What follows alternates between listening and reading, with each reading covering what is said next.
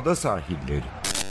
Hazırlayan ve sunanlar Mert Aydın ve Alp Ulagay. Londra'dan Dünya Spor Gündemi.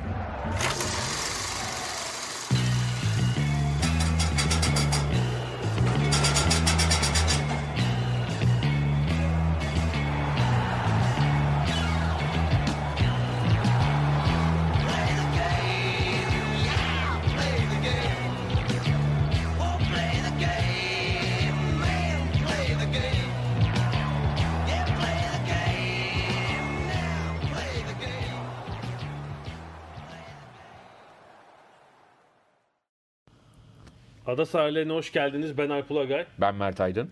54. bölümümüzde karşınızdayız. Bugün neler var? Çok ilginç bir hafta sonu geçirdik aslında. Futbolda milli maç arası ama atletizmde çok özel bir hafta sonuydu. Özellikle maraton açısından. Jimnastikte Türkiye için özel anlam taşıyan bir dünya şampiyonası bitti. Aslında teniste ilginç bir hafta sonuydu yine. Bir yandan da işte Euro 2020 elemeleri vardı. Biz de çok uzun olmayan 3 bölüm yapacağız. Evet. Önce futbolla gireceğiz. Evet. Türkiye-Fransa maçı. Ben şu espriyle başlayayım. Evet. Meşhur karikatür vardı ya. Hani artık ezberlediğimiz. Türkiye'nin finallere gitmesi için onun yenmesi, bunu yenmesi, tabii. Onun halasının bilmem ne olması, görümcesinin. Galiba ilk kez tarihimizde bu kadar gideceğiz. Bir aksilik olmazsa. Evet, ona bakacağız. İkinci bölümde jimnastik yapacağız. Son bölümü de atletizm maratonuna döneceğiz. Tabii dünün başka olayı da yine futbol anlamında Bulgaristan-İngiltere maçında yaşananlar. Evet. Aslında bekleniyordu. Beklenen şey aslında birazdan konuşacağımız nedenlerle bende daha çabuk oldu. Yani ilerleyen dakikalarda. Ama evet. Onu da konuşacağız. Yani bu milli maç arası aslında son derece sıkıcı geçiyor bence. Doğru düz hiç maç yok. Herhalde bu iki ayrı maç gününün en önemli maçı biraz da siyasi sebeplerle herhalde Fransa-Türkiye maçı oldu. O hale geldi. Seyirci sayısı, maçın gidişatına bakarsak da hakikaten böyle diyebiliriz. Ya şöyle söylemek lazım. Aslında benim korkum şuydu. Şimdi çok fazla Türk seyircinin olması bazen dezavantaj olabiliyor. Lyon-Beşiktaş maçını hatırlatıyorum. Çünkü kontrolden çıkabiliyor. Hani sizin kontrolünüzde olmayan bir seyirci grubu da orada olabiliyor. Çünkü ben o Lyon maçından sonra kulakları çınlasın İbrahim Altınsay'la konuşmuştum. O da maçtaydı. O resmi Beşiktaş kulübünün hani verdiği biletlerden alıp gitmişti. Deplasman serisi bölümünde. Şey demişti. Yani o olay çıkaranları o gün demişti. Üstünde hiçbir şey yazmayan otobüslerle geldiler Almanya'dan. Bütün Almanya'dan gelenlerden bahsetmiyor.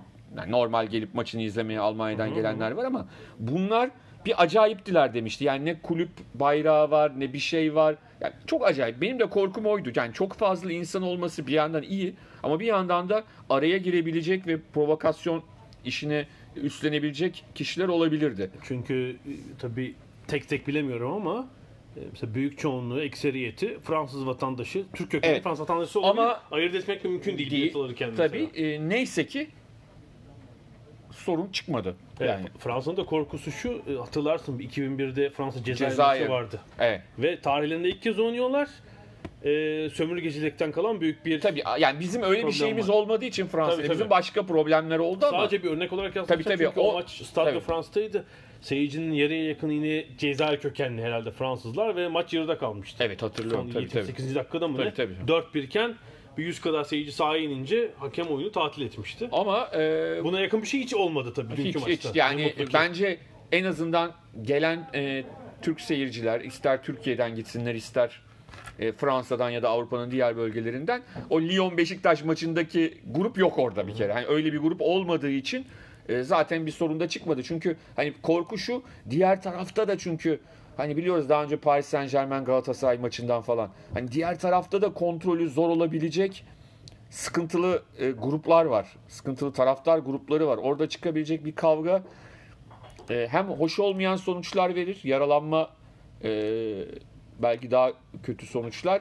Ama onun yanında da gelebilecek cezalar olabilir. Bunlardan en azından kurtulmuş olduk. Sonuç olarak da zaten maç sonucu olarak da hani daha ne isteyelim? Dünya şampiyonuyla 4 puan aldı Türkiye dünya şampiyonunda. Aldı. Önceki elemelerin kötü bittiğini, aslında bu elemeler başlarken Türkiye'nin pek umut vermediğini söylemek lazım. Evet, yani ve de şunu söylemek lazım. Daha önce de bizim böyle büyük grup liderlerinden 4 puan aldığımız gruplar oldu. Ama grubun sonundakilerden verdiğimiz puanlarla ya gidemedik ya mesela işte Hollanda 4 puan aldı. Belçika'ya 6 puan vermişti Türkiye gibi. Değil mi? 98 elemeleri gibi. Yani bu sefer İzlanda'ya yenildik ama yani o da çok anormal bir durum değil.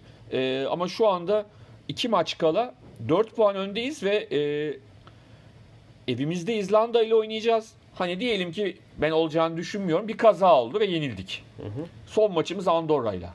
Galibiyet yine orada Türkiye'yi en kötü ikinci yapacak. Evet. Ha birinci olmanın, seri başı olma anlamında anlamı var. Bugün Emrah Kayıloğlu detaylı bir tweet atmış. En iyi 6 grup birincisinden biri olursanız. Olamayabiliriz ama şimdi siz zaten grupta Fransa'dan 4 puan alıyorsanız orada da yani ikinci torbada olmak korkunç bir şey değil yani. Onu belirtmek lazım. Söylemek lazım. Dün tabii yani benim düşüncem şu. Genel grupla ilgili olarak şunu söylemek istiyorum. Bundan önceki yıllarda bizim şöyle sorunlarımız oluyordu. Bunu Fransa maçları için söylemiyorum. Mesela Moldova ve Arnavutluk maçları. Son dakika golleriyle kazandığımız maçlar değil mi? Böyle maçlarımız oluyordu ama böyle maçların bir yerinde biz gol yiyorduk. Şu anda gerçekten acayip bir savunma hattına sahibiz. Ve o golü yemediğimiz için, o golleri yemediğimiz için o son dakikada attığımız gol de bize 3 puan getiriyor. Bu çok önemli. Yani Merih'le Çağlar'ın ya da Kaan'ın kimler oynarsa Türkiye'den ki özellikle Çağlar'la Merih'in altyapısının Türkiye olduğunu düşünürsek uzun yıllardır bu kadar güvenebileceğimiz ve bu kadar herkesi rahatlatan kaç yıldır sorun var burada bak bu son Altay Bülent yani işte en son o. 2008 Avrupa Şampiyonası'nda Türkiye yarı final oynadı Avrupa Şampiyonası'nda. Tarihteki ikinci başarısı değil mi? Ya şampiyona kimle bitti? Mehmet Topal mecburen. Orada tabii sakatlık tabii çok özeldi. Ama yani Servet'le Emre Aşık oynuyordu galiba. Onlar bile güven veren bir ikili değil. Tabii yani. İşte Alpay Bülent hani evet. Bizim hani 12-13 yıl olmuş. Tabii yani. Efsane ikili diye anlattıklarımız onlar. Yani o ikisi bir de ayrı takımlardan onlar da gelmelerine rağmen farklı takımlarda oynamalarına rağmen hiç aynı kulüp takımında oynamadılar. Yani kulak anlatırlar. Alpay'ın hep anlattığı şey dışarıda Bülent abi diyor. Ama maç içinde Bülent bir de küfürlü birbirlerine küfür ediyorlar devamlı olarak. Maç dışında her şey değişiyor. Şimdi burada Melih'le Çağlar bir de şu çok önemli bir şey. Şimdi yurt dışında oynayanlar biri İngiltere biri İtalya'da oynuyor olabilir ama futbol dili orada oynanan oyun çok farklı. Ve burada ve İtalya'da, Almanya'da, İspanya'da bunu birlikte zaten yapabiliyorlar. Birbirlerinin dilinden de anlıyorlar. İşte Kaan da aynı şekilde. Bence orada iyi bir grup var. İşte sağ bekimiz Lille takımının sağ beki mesela. Sekicilik, sol bek Umut nerede oynuyor? Loav'da mı oynuyor? Yani Loav'da değil de işte. Ha? Yani sonuçta Loav'da oynuyor değil mi? Ben şimdi karıştırmayayım. Evet. Yanlış. Çok şey oldu birden. Bu ikinci maç yani ilk Arnavutluk maçı çok iyi bir gösterge değildi. Şu oluyor bazen. İşte bu milli takım tablosu Türkiye'deki yabancı sayısından sonra oldu falan. Mesela ilk Arnavutluk maçının kadrosuna bakınca zaten 3 Eurotürk, 4 33'lü oyuncu. Öyle bir tablo yoktu ama bu maç değişti tabii. Emre çıktı, Cenk çıktı falan oldu gerçekten. Geri dörtlü Türkiye'de yetişmiş ve Avrupa'ya transfer olmuş. 4 oyuncu oynadı mesela ilk 11'de Fransa maçında.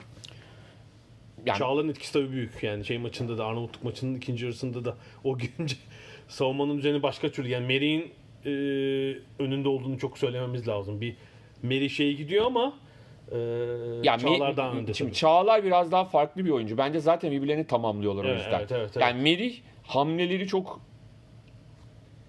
tabii daha agresif mücadeleli ve hamlelerin de o sınırda yapıyor. Yani biraz ama o sınırı iyi ayarlıyor. Belki penaltı olmayan pozisyonda mesela ucu ucuna. Yani belki İtalya'da İtalya'nın o avantajı var. Size oradaki o küçük şeyleri savunmada öğretiyorlar. Çağlar tabii daha ayağına hakim, biraz daha soğukkanlı, biraz daha farklı. Bence ikisi çok ideal bir ki yaşlarını düşününce aslında savunmanın göbeğindeki oyuncular değil mi? Olgunluk yaşı diğer mevkilere göre biraz daha yüksek olabilir ve Merih henüz oynamıyor yani bu sezon. Evet. Yani zaman zaman oynuyor. Evet. Yani ilk 11'de değil, direkt oyuncu değil. Çağlar çok iyi bir Leicester'ın doğrudan ilk 11 oyuncusu. Yani bir sene sonra Euro 2020'de belki başka bir şey olacak. Bir olgunluk seviyesi. Tabii bir de şey de var yani işte bir de ön taraf işte şu anda Burak ve Cenk var. Yani Enes'in biraz daha kıpırdanması lazım herhalde. Yani Burak da çünkü 34 yaşında. Yani hani ne kadar daha Burak'ı kullanmak zorunda kalıyor. Oyuna katkısı iyi değildi yani onu söylemek lazım. Yani zaten bir sakatlıktan çıktı. Hazır değil belli ki. Ama alternatif de yok pek. Cenk yok işte. Cenk de hiç oynamıyor. Evet yani. Evet yok. Yedek zaten yok. Onun için söylüyorum yani yapacak çok fazla bir şey yok ama gelinen noktada Türkiye bilanço çok iyi. Yani bunu bilanço tarihi bir yolda ilerliyor yani öyle söylüyorum. Türkiye'deki Fransa maçı dışında oyun bence çok tatmin edici değil. Dün akşam da mesela hani o Mert'in üst üste kurtarışlı olmasa başka bir tablo olabilirdi. Ya ona da çok emin değilim. Şu anlamda emin değilim. Hı-hı. Yani artık bir şeyleri yapmaya başladılar ya. Yani takımın içinde ama o 20 dakika çok ezildi takım orada. Tabii. Ama işte zaten yani aynen öyle. Halbuki hani Şenol Hoca o üçlüyle çıktı ki orta sahada biraz daha dirençli bir üçlü olsun diye. Olmadı. Ama sonuç iyi ve ikinci yarıdaki oyun evet. Tabii. İkinci yarıda tehdit edebildin. Hı-hı. İkinci yarıda tehdit ettiğin için zaten bir parça daha bir de işte İkone'nin o birbirken vurduğu top var. Köşeden yine Mert'in çıkardı. O anlamda yani kaleci ve geri dörtlü hani olmak üzere. Şu an bir ya şeyden de rahatız. Yani Mert'in arkasında gelenler de fena kaleci değil yani. Uğurcan olsun, Altay olsun. Çok genç bir de bahsettiğimiz o. Ne derler? O anlamda da iyi bir jenerasyon yakalamış olduk. Bakalım. Yani İzlanda maçı İzlanda'yı yenip işi bitirmek lazım aslında. İzlanda'yı berabere kalarak da işi bitiriyoruz. Yani hayır onu artık matematiksel olarak o da bitiyor. Evet yani bir Andorra ile bir son maç daha var. Bu hani şu avantajı getirir Andorra maçı. İzlanda'nın stresini arttırır. Yani İzlanda diyecek ya yeneceğim, yenmeliyim ama hani yensem de bu işin şeyi yok. Yani onları daha çok stres altına alacak bir maç olacak. 14 Kasım'daki karşılaşma. Tabii burada var ne derler. Bu arada dün burada konuşuluyordu yani modern dönemde bu 4'lü, 5'li, 6'lı gruplarda Türkiye'nin birinci olduğu hiçbir eleme grubu yok. Yok. Modern olmayan ikinci dönemde de yok canım. 1950-54'te var. Tek maç onlar canım. Grup diye FIFA isimlendirdiği için şöyle 3. takım çekiliyor. 2 takımlı grup. Aha. Grupta birinci oluyorsunuz. Pek bununla kıyaslanmaz yani. O bakımdan ayrı bir önemi olacak. Hani 2 maçı kazanıp 25 puanla bitirse Türkiye Fransa'nın önünde 2'le verse birinci olacak. Bu bakımdan da sadece 8 maçın ikisinde gol yedik bu arada. Tabii İzlanda deplasmanı ve dünkü Fransa deplasmanı. Giroud'un attığı gol. Evet. Yani o da çok demin dediğimiz o defans etkisi orada kendisini çok fazla belirlemiş oldu. Yani bizim tarafta şu anda her şey gayet iyi görünüyor. Evet, ben son 2 maçta da olacağını düşünüyorum. Evet. Tabii dün ben bir yandan elimde laptop'tan Türkiye maçını izlerken karşımda da televizyonda Bulgaristan-İngiltere maçı vardı. Evet, İngiltere'de ITV kanalı veriyordu. Yani açık kanal. Milli maçları açık kanal veriyor zaten. İngiltere'nin milli maçı. İngiltere'nin maçı. Diğerleri Sky'da sanırım. Hı, yani onlar paralı kanalda. Ya şunu söylemek gerekiyor. Tabii maç zaten oyunun hemen başında bitti. Yani çünkü ya bir kere şöyle bir şey var. Hani maça gidildiğinde tribüne baktığın zaman ben maçtan önce de 1 saat 45-50 dakika önce maça bağlandılar. İşte Roy Keane, Ian Wright, Lee Dixon yorumcular olarak. Maçın yorumcusu da Glenn Hoddle'dı. Maçtan sonra da o yorum yaptı. Yani stadı gördüğümüzde şöyle bir şey vardı. Tipik Doğu Avrupa seyircisi vardı. Hani bizim de eski dönemlerimizde olur ya yeneceğiz abi işte bilmem ne. Şimdi bu kadar motive ve bu kadar ama boş bir motivasyon. Yani altını dolduracak bir takımları yok. Yani nerede o eski Bulgaristan hani seyirciyle birlikte. Bulgaristan en son 98 Dünya Kupası'ndan sonra bir şey katıldı mı ya? 2000'e de katılmadı mı? Emin değilim. Yok galiba katılmadı. Yok 98 galiba. Yani 22 sene olacak. 98 Dünya Kupası'nın sonuncu mu ne oldu? 2004'te Euro 2004'te de vardılar. Ha, vardılar. Hayır, Petrov, Metrov evet, yine tamam, bir oyuncu grubu vardı.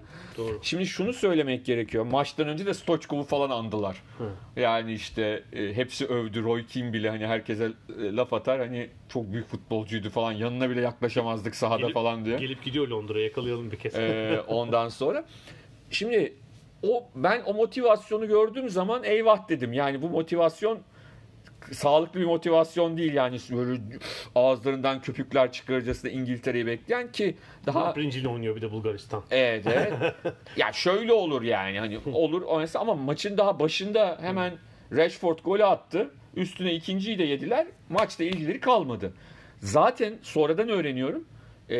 Bir grup Nazi bayraklı ve şeyli adamlar da gelmiş. Yani hani bir kısmı tırnak içinde gaza gelip İşte şey olan güruh deriz ya hani bilinçsiz bir şekilde o tezahüratları yapıyor olabilir ama bir grupta belli ki zaten bunu yapmak üzere gelmiş oraya. Maçtan bir gün önce de Balakov ne dedi? Bizde böyle bir sorun yok, siz kendinize bakın falan. Ya bu tipik değişmiyor yani. Herhangi bir ülkede bu kimse sorumluluk almak istemiyor artık. Evet. Önce kendinize bakın falan diye. Ve yani de bu maçın milat olmasının nedeni maçtan sonra da bunu çok konuşuyorlar. UEFA protokolü uygulandı. İlk defa oluyor değil mi? İlk defa oluyor. Yani daha önce işte İngiltere'nin başına Karadağ maçında gelmişti. Orada uygulanmamıştı. Hatta Ian Wright şeyi hatırlattı. Yani Muntari'nin başına geliyor ve bunu söylediği için kart görüyor hakemden. Yani protokolü başlatması gerektiği için İtalya Ligi'nde. Hadi yani oyna. Falan anlatabildim mi? Şimdi dün öyle olmadı. Dün Minks galiba değil mi? İlk kim uyarı yaptı? Minks yaptı. Yana kemiği orada uyardı duymuyor musun? Artı Harry Kane de kaptan olarak direkt olaya müdahale etti. Üstüne İngiliz kenar yönetimi de müdahale ettiler. Orada bir Southgate herhalde UEFA'nın bir resmi görevli hakem değildi yani. Bir tabii. Şeydi. Yani İngilizler zaten bunun olacağını zaten şu konuşuluyordu hatırlarsan son bir haftadır. Çeklerden de korkuyorlardı. Çek ya da bir şey olmadı. Hı hı. Ama olursa çekileceğiz. Yani Kane bunu kabul etti falan ama çekilmek yerine böyle bir plan yaptılar ama daha da garip olanı zaten maçta tribünlerin bir kısmına seyirci alınmadı. Daha önceki maçlardaki davranışlar yüzünden, ırkçı davranışlar. Yani muhtemelen Bulgaristan'a korkunç bir ceza gelecek. Yani normal bir ceza geleceğini düşünmüyorum. Bu arada o tezahüratı yapan grupta devre arası stat'tan ayrıldı galiba. Değil mi? Öyle bir görüntü vardı. Tabii. Ya zaten muhtemelen organize. Zaten hani o şeyleri duyunca işte Nazi bayrakları bilmem neler onlar yapmaya gelmişler.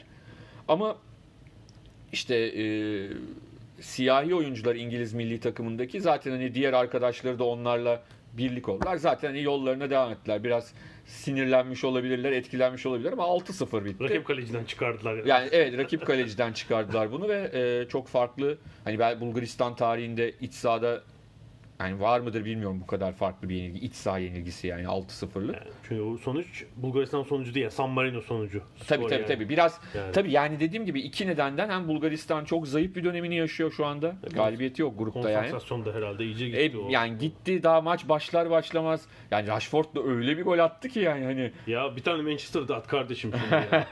Evet. Ama sonraki goller halı saha golü oldu ilk yarıda falan. Yani getiriyorlar boş kaleye bir dokunuyor. Eric Hengal 3 gol mü attırdı?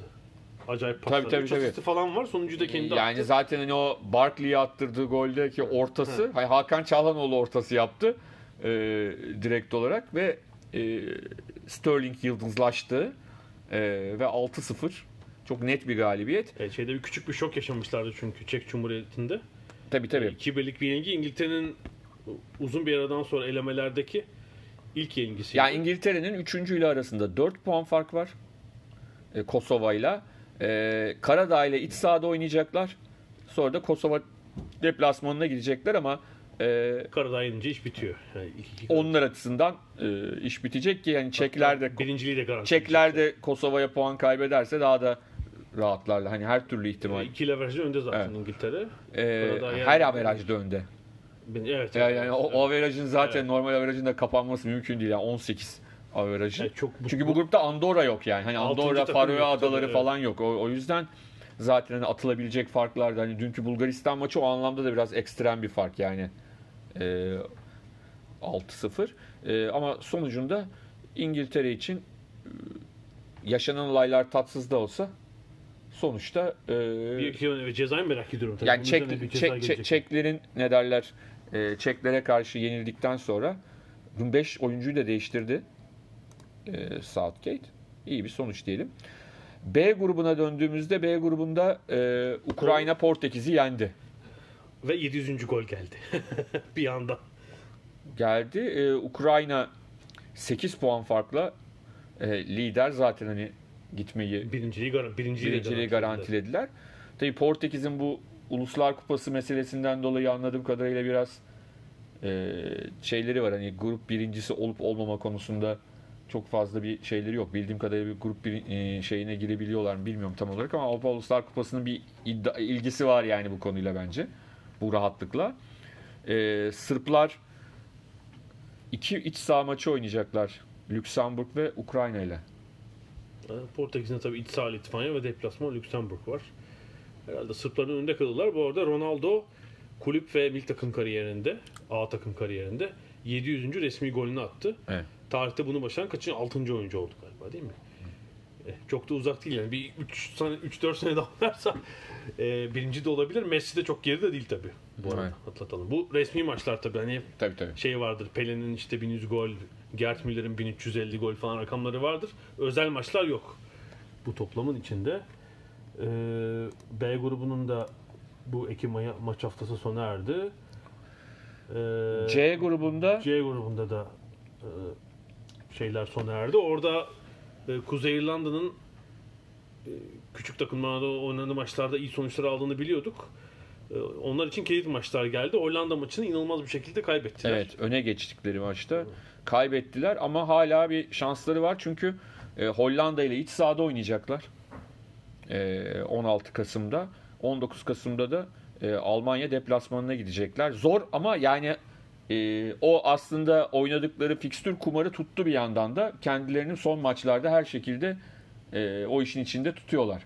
Yani o alttakilerin hepsini yenebildikleri için alttaki iki takımı da Belarus'la Estonya'yı kendilerini bir şekilde tuttular.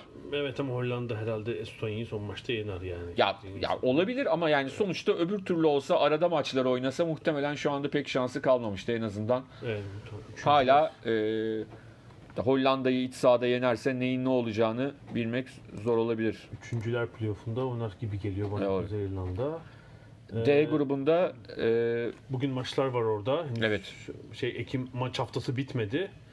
O grubun İsviçre, İrlanda bugünkü kilit takım İrlanda çünkü önce İsviçre sonra da Kasım'da Danimarka ile oynayacaklar. İsviçre bir maç eksiğiyle 4 puan geride gibi duruyor ama İrlanda yenerse birden önü açılacak. Evet. Yani bu akşam. Çok o grup çünkü içeride Gürcistan ve üzerine Cebel Tarık maçları var yani. İrlanda yenerse birden grup birinciliğine bile çıkabilirler. Evet. Orada. Yani onun için bugünkü maç kritik. Öyle diyelim bu grupta çok fazla maç konuşuyor. Bakalım başka diğer gruplarda ne ilginç şey vardı. E grubunda Galler önemli fırsat tepti orada. Tepti tabii burada maçla ilgili hani iki Real Madrid'linin sakatlanması herhalde konuşuldu. Bale ve Modric'in. Yani Zidane sipariş vermiş. Yine çünkü şey var ya Bale yine gidecek mi? Yaklaşınca Ocak'ta tekrar konuşulacaktır. Takımdan ayrılacak. Türkiye gelmiyor mu acaba Bale? Var diyor öyle iddialar. Hırvatistan-Slovakya maçı kritik bir maç olacak herhalde. Herkes için. Yani Macaristan'ı da etkileyecek bir karşılaşma olacak. 16 Kasım'da. Evet. Çünkü zaten Hırvatistan'la Macaristan'ın birer maçı kaldı. Slovakya'nın ve Galler'in hala orada matematiksel şansı sürüyor. İkişer maç. Galler-Macaristan maçı tabii. Birden Galler şey yaparsa. Tabii önce Hırvatistan-Slovakya çok önemli olacak. Slovaklar son maça Azerbaycan maçını eşit taşıyabilecekler mi? Heyecanlı olacak bakalım. Çok 4 takım kafa kafaya olabilir yani orada. Başka F grubuna bakalım. F grubu İspanya puan kaybetti ilk defa. Norveç deplasmanı ama bence hani çok da umursadıklarını düşünmüyorum. Evet, bu akşam İsveç deplasmanında bir puan kaybeder ama muhtemelen birinci olacak İspanya. Eleme gruplarında pek çok sorun yaşayan bir takım. Yani mesela Romanya Bulgaristan'ın tersine yeni yıldızlar çıkarmaya başladı mesela. Hala grupta iddialı. Hadi'nin oğlunu beklemeleri gerekti. Evet. Şey geldi. Hala şansları var sonuçta. Romanya sonuna katıldı. Euro 2000 mi? Arada bir şey katıldı mı Romanya'da? Bazen kaçırıyor. Bazen unutmuş olabiliriz. Yani Romanya Bulgaristan o evet. 90'lar kuşağından sonra çok Norveç, Romanya Norveç maçı bugün kritik maçlardan bir tanesi. Evet, Romanya yener İsveç'te hani İspanya'dan puan alamaz. Ya da berabere biterse. Evet, tabii çok. Romanya birden ikinciliğe çıkacak.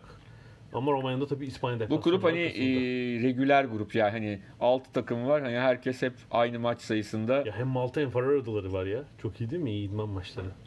Bu şey ne diyorsun yani zayıf.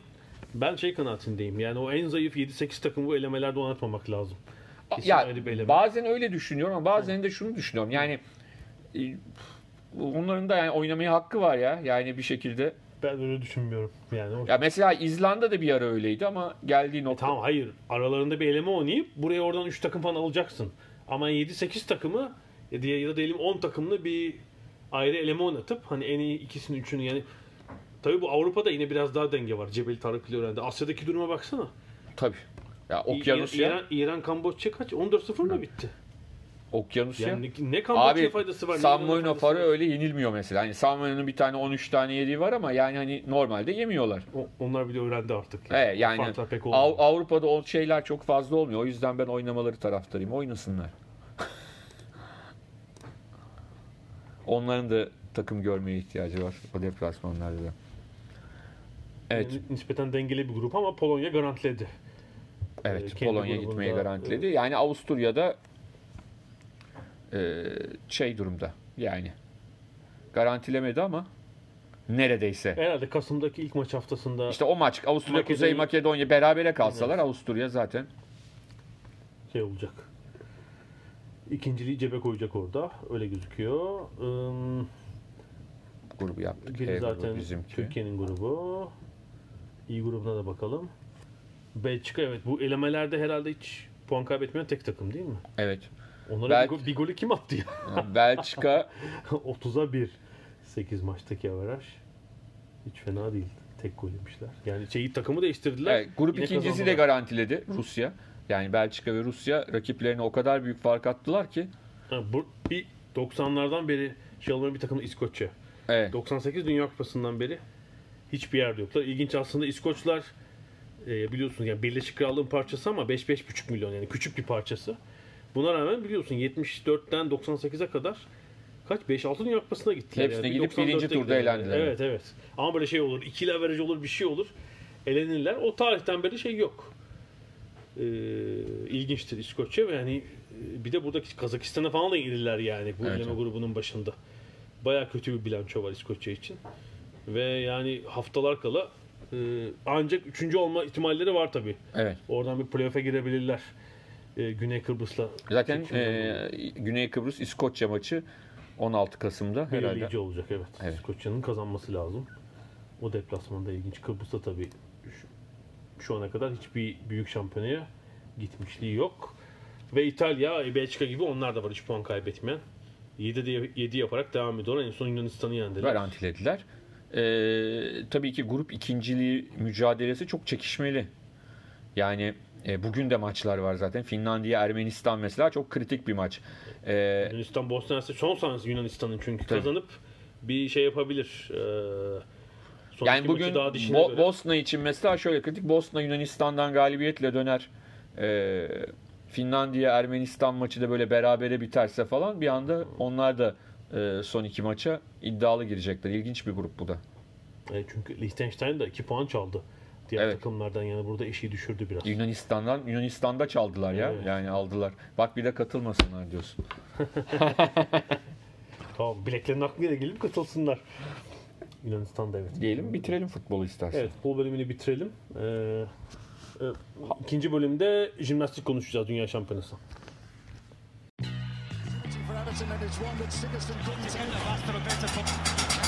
Ada sahilleri. Londra'dan Dünya Spor Gündemi.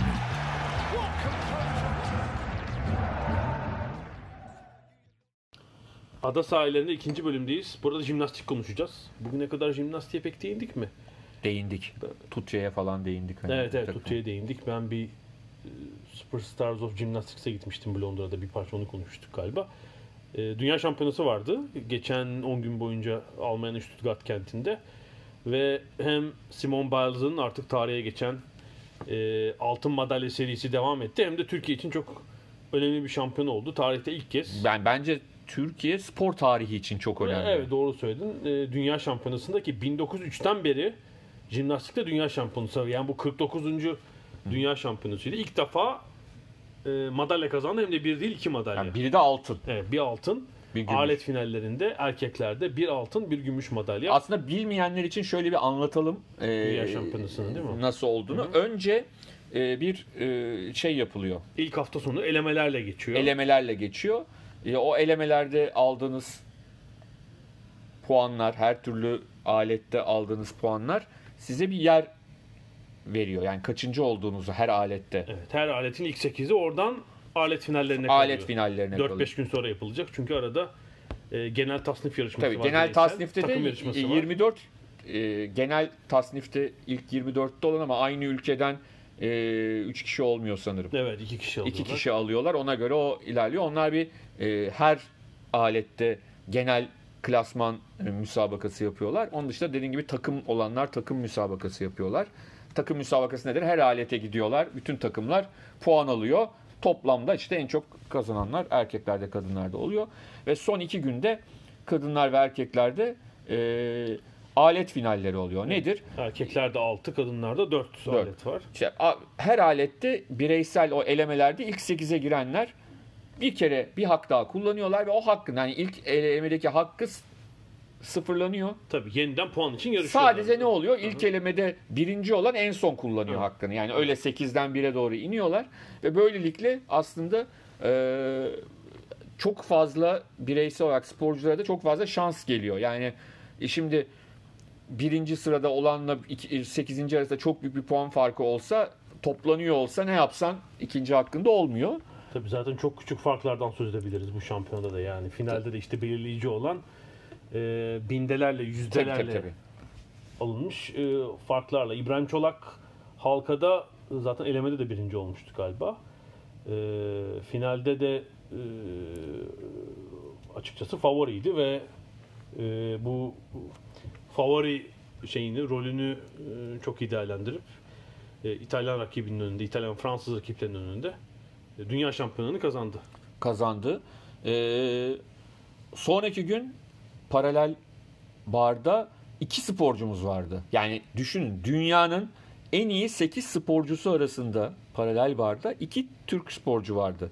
Bu çok önemli bir şey. Yani şimdi diğer sporlarla karşılaştırmak kolay değil ama yani çok acayip bir şey. Yani bu düşün işte 100 metre 200 metre finalinde dünya şampiyonasında 2 sporcuyla 2 atletinizle olmanız gibi bir şey yani. Sadece 2 tane mi falan diye hani beğenmeyen tabii. Aslında şöyle diyelim, Ferhat Ahmet'ten daha önde bitirmişti şeyi. Ahmet Önder'den Ferhat Arıcan. Elemelerde evet. Daha öndeydi. Ama sonuç öyle olmadı. Ahmet çıktıktan sonra birinciliğe yükseldi. Ondan sonra bir Çinli çıktı. Çinli geçemedi. Sonra Joe Fraser geçti onu. İngiliz, Britanyalı. İlerleyen hareketlerde, ilerleyen serilerin sonucunda da Ahmet gümüş madalyadaki yerini korudu. Ve hakikaten çok acayip. Alman daha uzar tabii. O da büyük bir hayal kırıklığı yaşadı. Tabii. Madalya şeylerin favorilerinden biriydi. Ben izlerken İngiliz televizyondan BBC'den Ferhat'ın hareketinde, Ferhat yaparken onlar bir hata tespit ettiler ve hatta dediler. Yani tabii onlar Joe Fraser üzerinden gidiyor bir İngiliz. O yüzden hani Joe Fraser'ı geçemeyecek dediler. Çünkü o hata, hatta yorumcu şöyle dedi. Hata dedi bize daha küçük görünüyor olabilir ama hakemlere doğru bir bölgede yapılmış bir hata olduğu için onlar bizden çok daha ağır cezalandırabilirler bu hatayı dedi. Nitekim de bu Ferhat'ın madalyasına sebep oldu. Yani madalyayı kaybetmesine. Belki de o da alsa 2 madalyayla belki şeyi tamamlayabilirdik. Bu evet, paralel barda. Ahmet'le Japon Kazumaka'nın arasında bir yerde olsa belki paralel barda da 2 madalya birden gelecekti. Evet. Ama yani şimdi konuştuklarımız geçmişte çok saçma gelebilirdi bize. Yani şu anda ama iki sporcuyla madalya alabilir diye konuşuyoruz. Burada tabii... Bir de takım yarışında katıldı Türkiye tabii. 5 tane erkek sporcuyla takım yarışında da 15. oldular. Tabii orada hedef ilk 9'du. Tabii. Çünkü bu dünya şampiyonası aynı zamanda olimpiyat elemesi niteliği taşıyor. Geçen yılki dünya şampiyonasının ilk 3'ü ve eğer burada ilk 3, ilk 9'da değillerse işte buradaki ilk 9. Çakışma varsa sanıyorum burada 9'un altına iniyor burada. İlk 12 ülke. Tabii şunu da söyleyelim. Bu finalde yani iki madalya alan İbrahim Çolak ve Ahmet Önder, 5. olan Ferhat Arıcan ve kadınlarda bizi temsil eden Nazlı Savranbaşı olimpiyat kotasını aldılar. 4 sporcu birden girecek olimpiyata. Yani daha önce değil mi? 2012'de Göksu Üçtaş, 2006'da Ferhat Arıcan. Ferhat'la Tutya gitmişti. Tutya gitmişti. 2'ydi. Şimdi 4'e çıkıyor. 4. Ki Dünya Kupası'nda bir küçük ihtimal olabilir. Hani evet. Sayının belki 5'e 6'ya çıkma ihtimali de olabilir. Çünkü ek kontenjanlar olacak. Tabii şunu hatırlatmamız lazım. Bu sporcuların hepsi Türkiye'de yetişti. Transfer sporcu yok hiç. Yok. Bu çok önemli. Yani bu bir şeylerin sistematik olarak doğru yapıldığını gösteriyor. Çünkü bir tane sporcu olduğunda şunu diyebiliyorsun. Abi çok üstün yetenekli. Sıra dışı bir yetenek. O, yani bence zaten hani Türk spor sisteminde yıllardır olan o. Yani o kadar sistemsizlik var ki çıkanlar hani madalya almasalar bile gerçekten çok özel sporcular. Yani ancak onlar çıkabiliyor. Ama jimnastikte dün sevgili İlker Duralı'yla konuştuk. O bir hikaye anlattı. Suat Çelen, Federasyon Başkanı Suat Çelen bir gün konu olmuş. Kendi başına gelenleri anlatıyor. Ben bunlar başkasının başına gelmesin diye federasyon başkanlığı yapıyorum demiş. Yani çünkü Suat Çelen de özel yetenekli sporculardan biriydi. 13-14 yaşında hani Türkiye'nin maskotu olmuş neredeyse. Hani jimnastik bu kadar popüler değilken bile Türkiye'de yarışma şeylere, televizyonlara çıkan işte çok küçük yaş grubunda uluslararası başarılar elde eden bir sporcuydu ama gelinen noktada yani bildiğim kadarıyla bir iki Balkanlarda birkaç başarı, bir Akdeniz oyunlarında bir şeyler. Onun için hiçbir şey yapamadı. Çünkü birçok hatalar yapıldı onun gelişiminde. Antrenörler, şunlar, bunlar. Ama şu gelinen noktada bu sporcuların ki yani giremeyenler de dahil olmak üzere dereceye hepsi belirli bir sistemle ve doğru bir şekilde buraya getirilmişler. Sistemle yaptığın zaman zaten yavaş yavaş yükseliyorsun. Yani İbrahim Çolak geçen yılda Avrupa Şampiyonası'nda madalya aldı. İşte Ferhat Arıcan yıllardır bir olimpiyata gitti. Ya anlatabildim mi? Yani şimdi bunlar tesadüfle açıklanabilir şeyler değil. Evet. Dün Ümit Şamiloğlu'yla konuştum. Hı-hı. Yani hala aktif jimnastikçilerden biri ve dünya kupalarında yani uluslararası yarışmalarda yarışan galiba en yaşlı erkek sporcu şu anda. 39. Onun da uluslararası madalyaları vardı mesela. Mesela dünya şampiyonası değil ama. 2019'da World Cup Challenge'da barfix'te birinci oldu. Dünya şampiyonası değil bir iki alt kategori yarışma diyebiliriz ki bu yıl bir ameliyat geçirmesine rağmen tabii Ümit neredeyse Suat Çelen kuşağı. Tabii. İki yaş farkları var. Ve Ocak ayında jimnastiğe başladı 30 yıl olacakmış. Yani farklı dönemleri gördüğü için biraz onu konuştuk. Çünkü şu Ferhat, işte İbrahim, Ahmet onlar 14-15 yaş daha gençler. Tabii. Ve dönemi bilmiyor. Olan yani imkanlarının sınırlı olduğu dönemi bilmiyorlar. Tabii. Dedi yani bir sürü imkanımız işte kamp yapma olanağı vesaire hepsi sınırlıydı dedi. Bunu anlattı. Şu anda istedikleri her olanak var.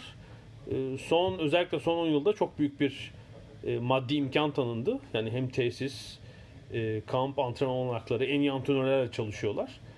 Bu yüzden ciddi bir sporcu kuşağı geldi ve erkekler kadınların önünde. Bunu açık açık söyledi. Bir tek bu 3-4 sporcudan sonra bir sanıyorum 7-8 yıllık bir boşluk var. Yani 2002-2003'lere kadar erkeklerde bir kopukluk olabilir ama Ümit'ten de gördüğümüz üzere sadece Ümit'ten de değil. Bu jimnastikte artık kariyer uzamış durumda. Yani rahatlıkla doğru. 30'lu yaşların üzerine kadar sporcular yarışabiliyorlar, üst düzey yarışabiliyorlar. Hatta neredeyse 40'lı yaşlara kadar. Bir ilginç bir şey söyledi. Jimnastikte şöyle ilginç bir durum var. Hep hatırlarsın. Atilla Örsel hep başkandı. Evet. 28 yıl federasyon başkanıydı. Pek diğer federasyonlarda rastlamadığımız bir durum vardı. 1984'ten 2012'ye kadar. Yani Atilla Örsel elbette bir kurumsallık getirmişti ama Suat Çelen kendi sporcu olarak o sorunları bizzat bildiği için Asıl patlama herhalde bu 2012'de onun federasyon başkanı döneminde oldu. Ya sistemi doğru kurarsanız üstüne gelen, hele bir de Suat Çelen gibi ufku da açık. Şimdi bazen tecrübesi oluyor. Her şeyi biliyor ama ufkunun da açık olması lazım federasyon başkanının.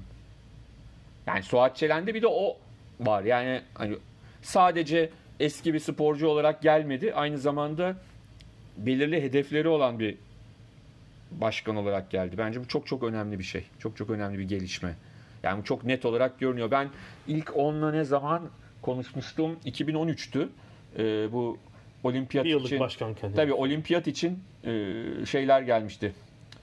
Türkiye, İstanbul'u gezmeye IOC üyeleri, değerlendirme komitesi üyeleri, işte Atatürk Olimpiyat Stadı'nda bütün federasyon başkanı, herkes vardı. O zaman bir güzel bir sohbet etme şansını yani bayağı hani şeydi, heyecanlıydı. Ve bu heyecanını da sonuçta aksiyonla süslemiş oldu, öyle diyelim. Yani sonuçta bir yere gelindi. Elde kaynak vardı. Ama bizim yani Türkiye'deki insanların yeteneksiz olduğunu düşünmüyorum ben. Sonuçta doğru şekilde yönlendirilmeleri gerekiyor. Evet. Doğru işleri yapmaları gerekiyor ve rol model gerekiyor. Bence şu anda hem kızlarda hem erkeklerde rol modeller oluştu jimnastikte. Evet, yani emsal alınabilecek şimdi çok iyi sporcular var. Çünkü şunu söylemek lazım tabii, atletizmde, yüzmede de böyle.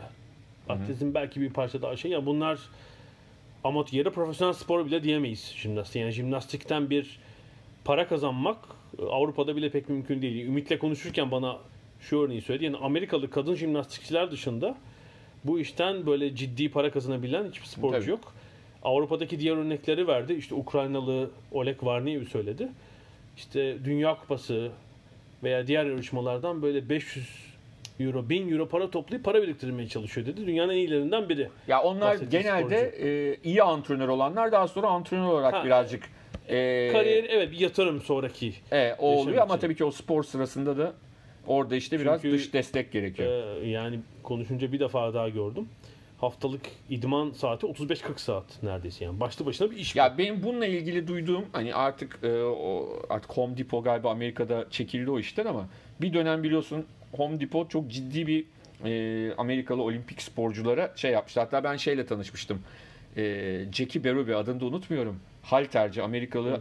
Türkiye'nin yine böyle bir şey dönemiydi. Savaşların Güneydoğu'dan Irak, Kuzey Irak falan filan olduğu dönemde Amerikalılar gelmediler Dünya Halter Şampiyonası'na, Antalya'ya. Şeye çok yakın sınıra diye. Bir tek kız tek başına gelmişti. Onun için çok popüler oldu. Yani çok iyi, zaten 9. falan oldu ama hani tek başına ben niye korkayım ki diye geldi. Ben de röportaj yapmıştım. O anlatmıştı. Yani Home Depot'da olimpiyata katılacak sporculara işte bir anlaşmaları var Amerika Olimpiyat Komitesi ile o dönem. İş veriyor ama iş verirken şöyle, yani bazı Home Depot dediğimiz ev eşyaları falan satan işte o tarz bir yerden bahsediyoruz. Depo yani. İşte ne market diyoruz ona? Süpermarket de değil. Şeyin Türkçesini unuttum yani. Ondan sonra inşaat malzemeleri, bilmem neler, DIY'lar, bilmem ne, işte atıyorum koltuklar, şunlar bunlar. Neyse, ben diyordu satış görevlisi olarak çalışıyorum ama belli saatlerim var. Bu tam maaş alıyorum. Hani o işte tam shift, tam bütün gün yapanla aynı maaşı alıyorum. Ancak benim işte atıyorum günde, uyduruyorum şimdi hatırlamıyorum, 4 saat çalışıyorum sadece. Ya da 3 saat çalışıyorum. Geri kalanında idmanımı yapıyorum. Evet, ama bu jimnastik için mümkün değil tabii. Tabii. Ya. Halterde belki olabilir. Ya. Amerikalılar mesela ama onda kayakçılar falan da var. Bayağı hani Home Depot bütün sporlara yayılmıştı. Sonra galiba anlaşmaları bitti. Emin değilim şimdi ama yani birçok kayakçıyı da biliyorum Home Depot'da çalışıyor diye şeylerini okuduğumu hatırlıyorum. Ya böyle bir düzen bence en sağlıklı düzen. Yani jimnastik gibi çok günün çok uzun süresini idmana ayırman gereken dallarda da artık hani o sporcu öyle ya da böyle bir şekilde yapılabilir. Bunu daha çok Türkiye'de ne oluyor? Jimnastik için söylemiyorum. Hani belediyeler kendi bünyelerine katıyorlar. Kendi kulüp kuruyorlar. Birçok belediye. Sporcuları, güreşçileri, atletleri, şunları bunları alıyorlar.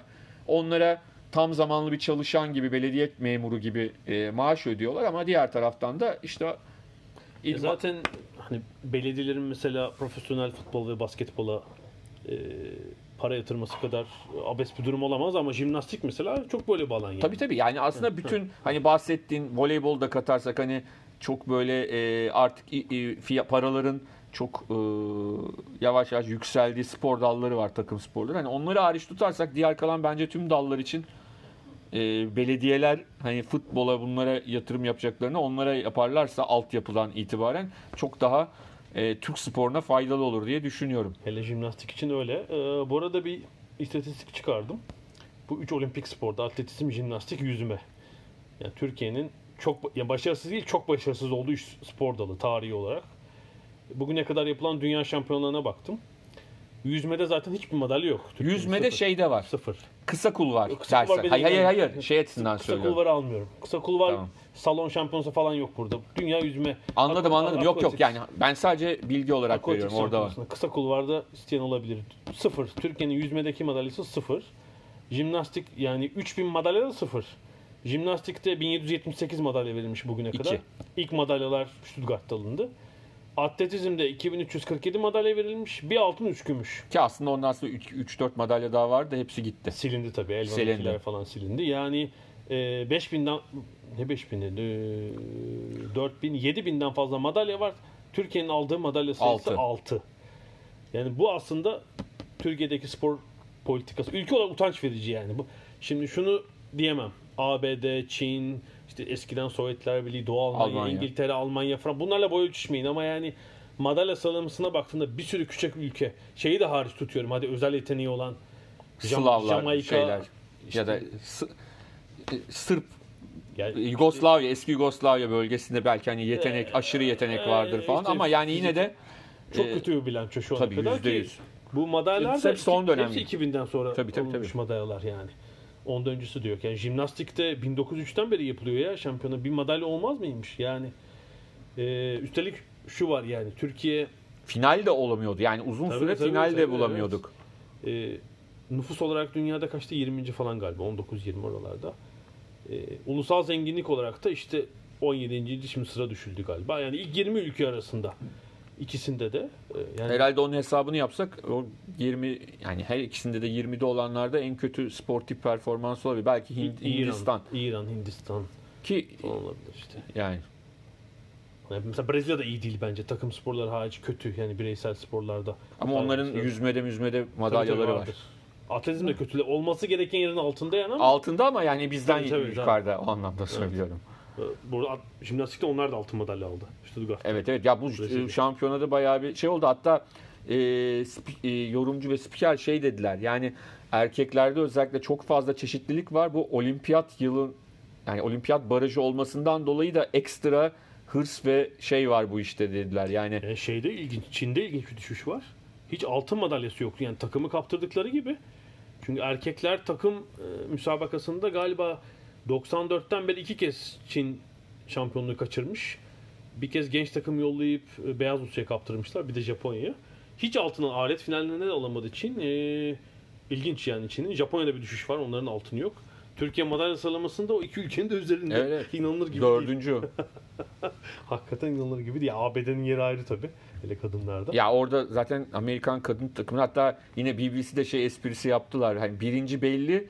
Simone Biles hani hani bugün ikinci ile üçüncü kim olacak diye hani herkes onu bekliyor şeklinde. 5 altın aldı ve çok farklı alıyor bir de yani puan olarak yakın değil hiç. Şunu da hatırlatayım. Aslında bunu daha önce konuşmuştuk galiba ama hani bazı şeyleri 1000 kere değişik yerlerde anlatınca nerede neyi söylediğimi unutuyorum ama bunu bir daha tekrarlamanın bir zararı yok. Bence bizim sporcularımızın aldıkları puanlar ve televizyondan da gördüğüm hani gördükleri saygı şununla da açıklanabilir. Güzel bir şeydi bu hikaye. Anlatmışımdır. Kulakları çınlasın. Tutya'nın babası Hürriyet Bey'in anlattı. Şey demişti ya ben Tutya'yı 12-13 yaşındayken de ki o zaman öyleydi ben tanıdığımda. Uluslararası şampiyonlara kendi paramla da olsa götürüyorum. Hani küçük turnuvalara da. Çünkü hakemlerin tanıması lazım diyordu. Şu anlamda. Yani hakemler insan diyordu. Ve bunlar diyordu mesela bir Avrupa şampiyonası, dünya şampiyonası, olimpiyatta sabah oturuyorlar. Akşama kadar o masanın başında. Yani insanlar dikkatleri dağılıyor. Yani Bunda bir ırkçılık ya da bir şey yok. Sosyal medyada geziniyormuş falan. Yani şu mesela işte makyajını tazeliyor bir hanımefendi hissediyor mesela Türk çıktığında. Mesela Rus, Amerikalı, dikkat kesiyor. Çinli, Romen, o zaman Romenlerde çok şey. O zaman daha dikkatli oluyor ama Türk çıktığında işte daha alt seviyede bir ülkeden biri çıktığında gözünü kaçırıyor ya da bir şey yapabiliyor. O anda dikkati dağılabiliyor. Biz çocuklarımızın dediği isimlerini onlara öğretmeye çalışıyoruz. Yani çıktığında makyajını tazelemesin. Bu final için söylemiyorum. Hani finale zaten ilk 8'e girdikten sonra. Çok güzel söyledin. Aynısını Ümit anlattı. Tabii Ümit çok eski dönemi bildiği için. Tabii.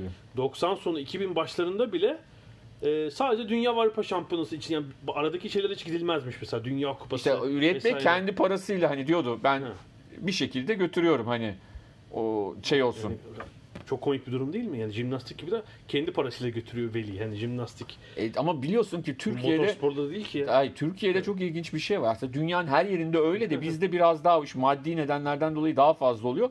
Yani veliler bir yerden sonra federasyon başkanı kadar bilgili, antrenörler kadar bilgili hale gelebiliyor. Yani şey ne derler? Çünkü çok fazla işin içine girmeleri gerekiyor. Biraz belki bu Türkiye Olimpiyat hazırlık merkezlerinin de bu anlamda bir faydası olduğunu düşünüyorum. Şey de orada çalışıyor mesela.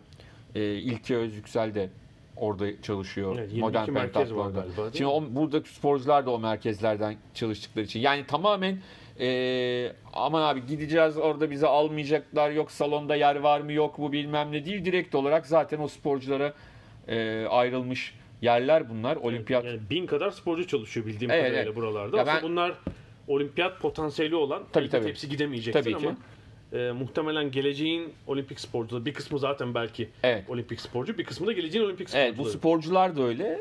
O yüzden hani bunlar da önemli işler. Bunu ifade etmek lazım. Ve tabii ki aslında bütün bu bireysel sporların hepsinde çok önemli bir şey var. Antrenör. Antrenör neden önemli? Çok çok iyi bir antrenör de olabilirsiniz ama o sporcuya uygun antrenör olamayabilirsiniz. Bu hani okuldaki öğretmenlik gibi bir şey. Yani çok iyi bir öğretmen olmanız oradaki her çocuğa aynı şeyi vermeniz anlamına gelmiyor. Uygun antrenörün bulunması lazım. Hem karakterlerin uyuşması lazım hem güveni vermesi lazım.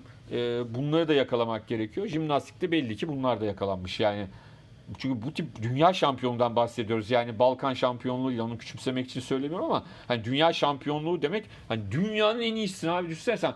Halkada dünyanın en iyisisin. Başka mesela hangi işte dünyanın en iyisi olabilirsin değil mi? Gibi yani anlatabildim mi? Yani şimdi muhtemelen İbrahim Çolak kardeşimiz de hani dünya şampiyonu oldu ama yani yapanın algılaması daha zor bence. Hani ne düşünmesi gerekiyor? Şu anda ben mesela düşünüyorum yani dünyanın en iyisi. Niye daha farklı almadın? Falan. Ya yok böyle bir şey düşün. Ama şunu da ifade etmek lazım. Bakın orada da görüyoruz puan farklarını. Çok yakınlar. Yani bugün sizin sporcunuz 1. olur. Öbür gün 8. olur. Bir gün 2. olur. Yani Simone Biles dışında hani o tip böyle kesin çıkacak 1. olacak. Öyle biri yok zaten. Bu tip dallarda çok binde bir. Tabii şey oldu mesela. Halkada Yunanlı Eleftherios Petrunias. Son 3 dünya şampiyonu galiba. 4. oldu. Kontenjana gelen olimpiyata gidemeyecek. Yani izlerken aman hani şey demiyor. Bu sefer 1. olamadı da bilmem yani çünkü biz onu da yapmayı çok sevdiğimiz için söylüyorum. Bu öyle bir şey değil. Bu iş öyle bir şey değil. Keşke hep olsunlar. Yani hep şampiyon olsunlar ama orada o alet finalindeki o 8 kişi çok önemli. O 8'e girmek. O 8'e girdikten sonra birbirlerine ne kadar yakın olduklarını gördük. Yani binde puanlarla birbirlerini geçtiler. Bunu unutmamak gerekiyor. Yani zaten olimpiyatta da şey değil midir? Şeref listesi. İlk 8 her spor dalı demeyelim. Her yarışmanın ilk 8'i şeref listesine girer. Bence madalya alamıyor 5 kişi tabii oradaki. Hadi bazen 4 kişi. 2 bronz dağıtılan dallar falan oluyor ama şey olarak mesela desteği, parazo ödülü onlar da hak ediyorlar diye düşünüyorum. Mesela dünyanın bu konuda konuşuyorduk ki sadece madalya alanlar değil ona yaklaşanlar akıl payı kaçırmış olabilirsiniz. Bir küçük bir aksilik olabilir. Yani işte 2 kere olimpiyat 4.'sü olmuş olabilirsiniz mesela. Ciddi bir çaba. Simone Biles'dan da bir parça bahsetmek lazım bu arada. 5 altın madalyayla kapattı. Evet yani Simone Biles bir anlamda hani şimdi bugüne kadar seyretmemiş olanlar bile hani jimnastik eşittir Nadia Comăneci'ydi yani hani. 70'ler İşte Olga Korbut, Nadia Comăneci. Bizim kuşağımızda biraz daha değişmişti. Tabii 80'lerin başı, 80 olimpiyatlarında da var Nadia Comăneci. Ben orada izledim. Hani onu hatırlıyorum. 76'yı hatırlamam mümkün değil.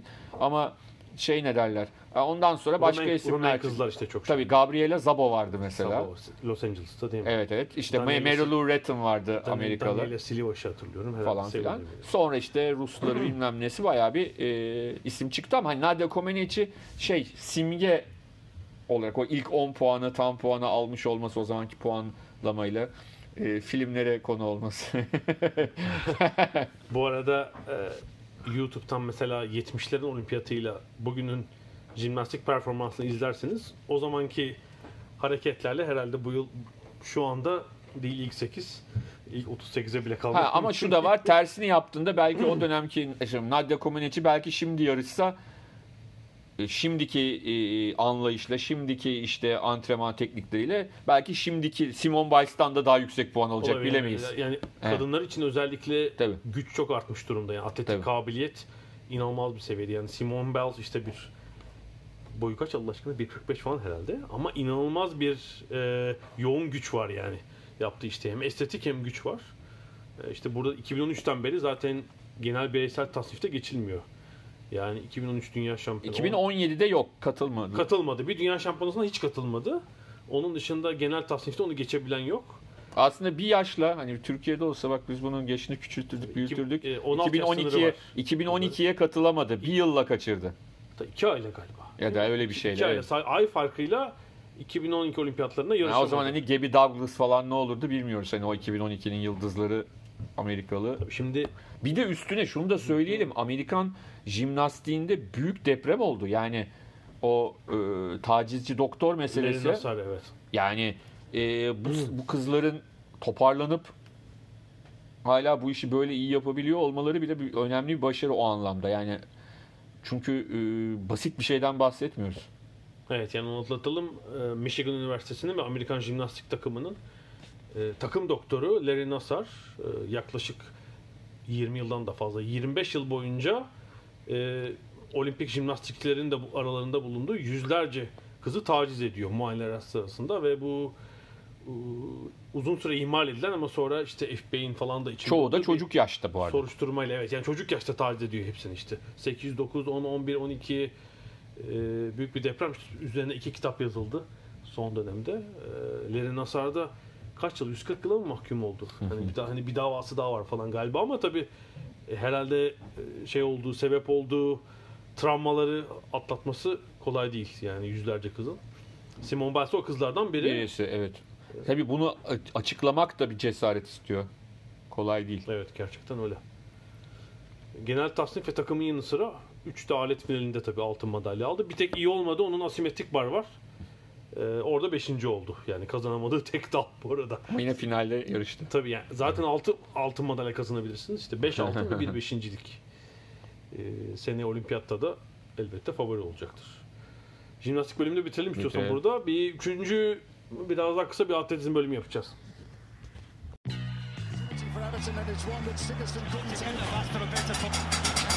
Ada sahilleri.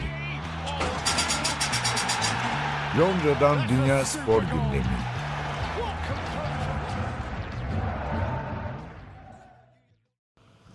Ada sahillerinin son bölümünde de atletizm konuşuyoruz. Evet. Dünya Şampiyonası'nı yaptık, bitirdik ama yol sezonu bitmedi. Yol sezonu bitmedi. Maratonda 2 olay oldu. Bir tanesi rekor sayıldı, bir tanesi sayılmadı.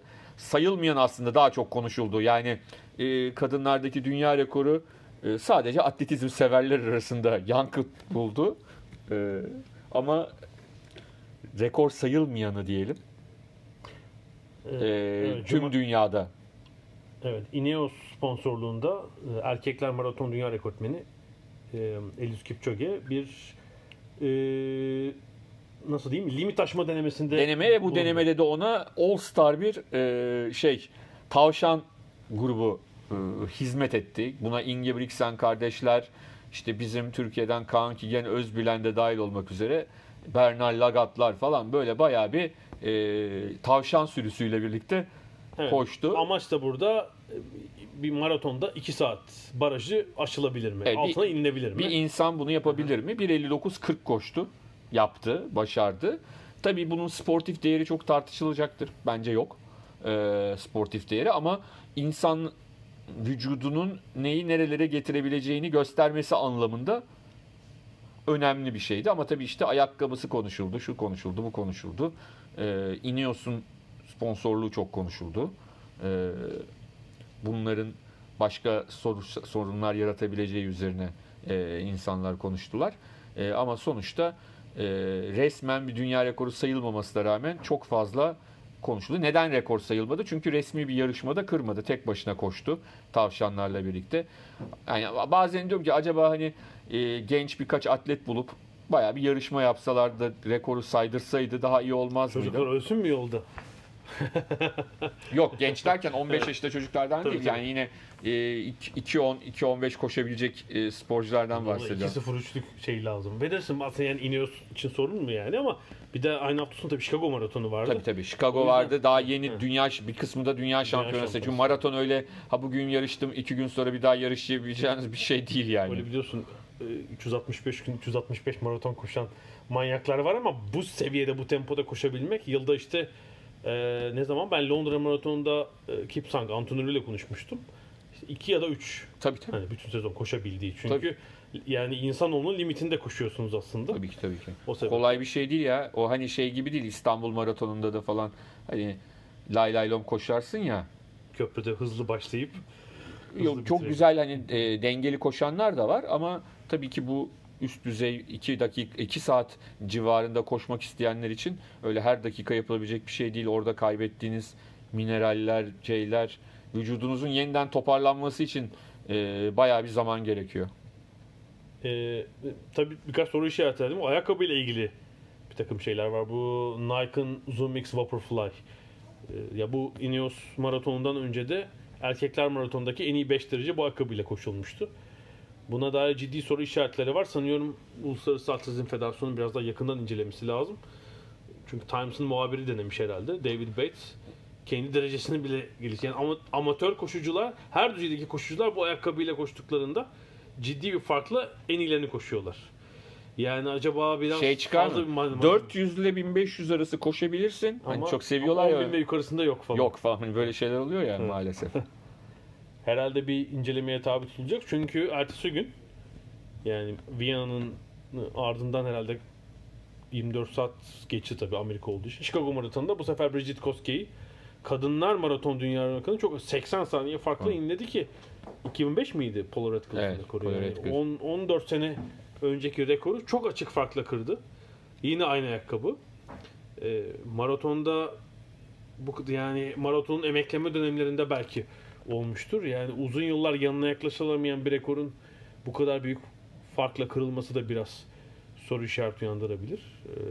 2.15'in altına indirdi sonuçta dünya rekorunu Bridget Koski'yi ve yine aynı ayakkabı söz konusu. Yani evet, atletizme bir heyecan getirilmek istediğini anlıyorum.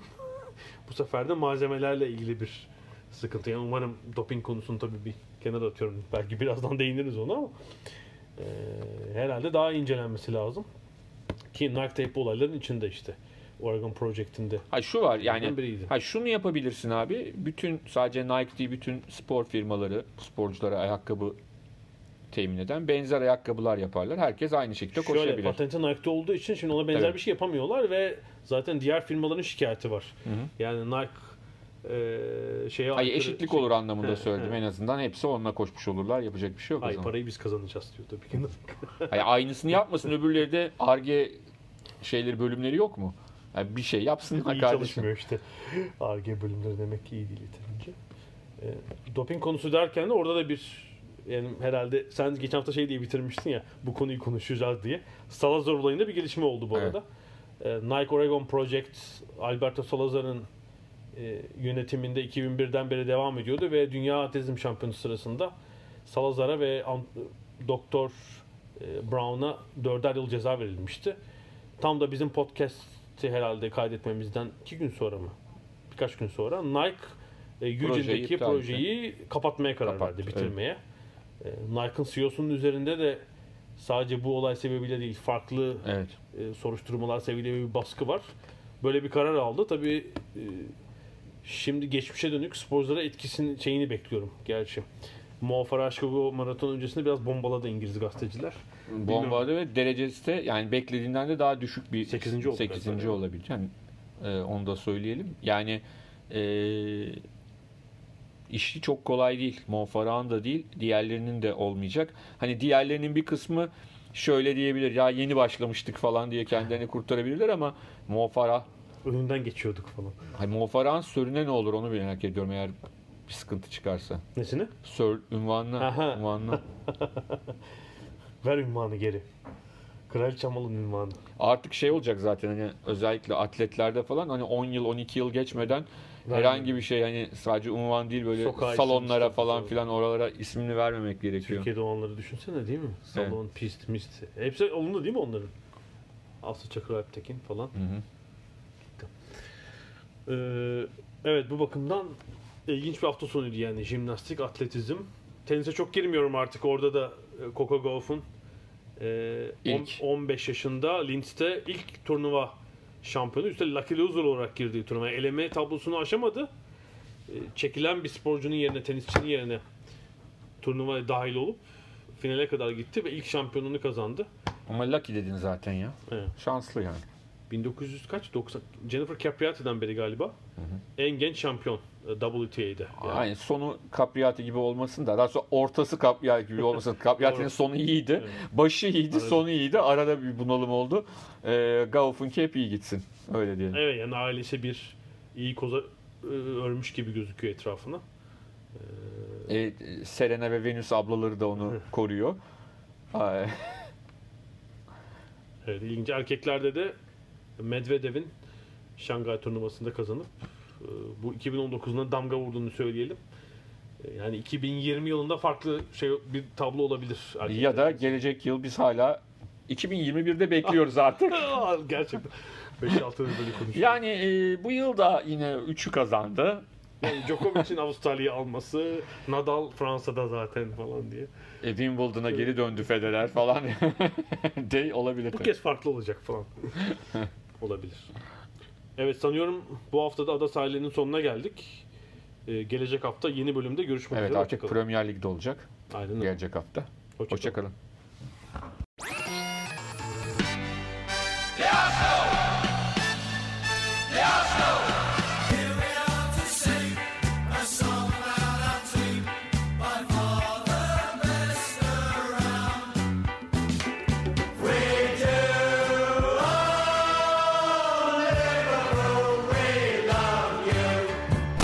Ada Sahilleri. Hazırlayan ve sunanlar Mert Aydın ve Alp Ulagay. Londra'dan Dünya Spor Gündemi.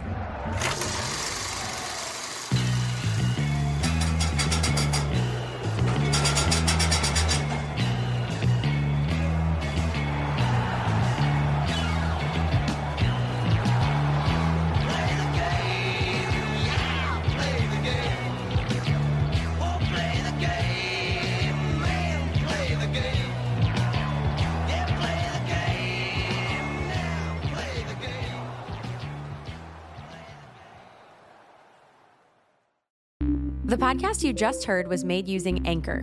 Ever thought about making your own podcast? Anchor makes it really easy for anyone to get started.